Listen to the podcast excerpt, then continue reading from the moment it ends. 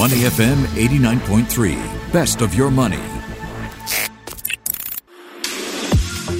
Market View Minutes with Michelle Martin on Money FM 89.3. Welcome to the shopping edition of Market Minute. Have you been to a shopping mall recently?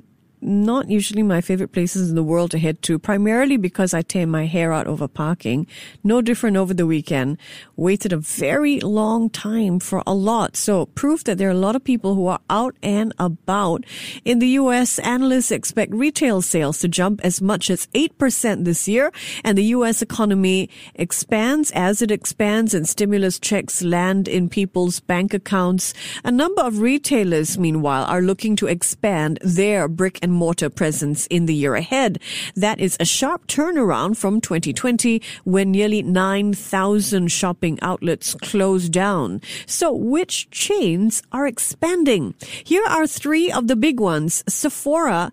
Sephora plans to open more than 60 freestanding stores in the US in the coming year. Most of these will not be in shopping centers though. The cosmetics giant plans to open some 200 pint-sized shops within Kohl's department department stores. If you want to invest in Sephora, you need to buy into its parent company, LVMH. LVMH is currently trading at around 560 euros per share. They're up 9% since the start of the year.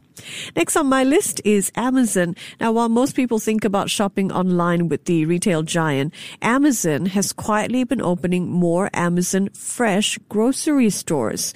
Bloomberg reports Amazon has opened 11 such stores and is working on nearly 30 30 more. Amazon shares are down 5% since the start of the year, but up more than 65% over the past 12 months. If you're interested in supermarkets, but you want a slightly smaller company, there is Dollar General. It's planning to open 1,000 new stores. And finally, this morning, if you are looking for a clothing retailer, The Gap is planning to open as many as 40 new Old Navy stores, Old Navy stores, new ones, so, as well as another 20 to 30 Athletica locations. The company is pegging its growth on these two brands rather than its namesake label, The Gap. Gap shares are up more than 50% since the beginning of the year. So, is it time to go shopping or time to go shopping for retail shares? If their expansion plans are clue, retailers are betting that you might say yes. To listen to more great interviews, download our podcasts at moneyfm893.sg or download the SPH radio app available on Google Play or the App Store.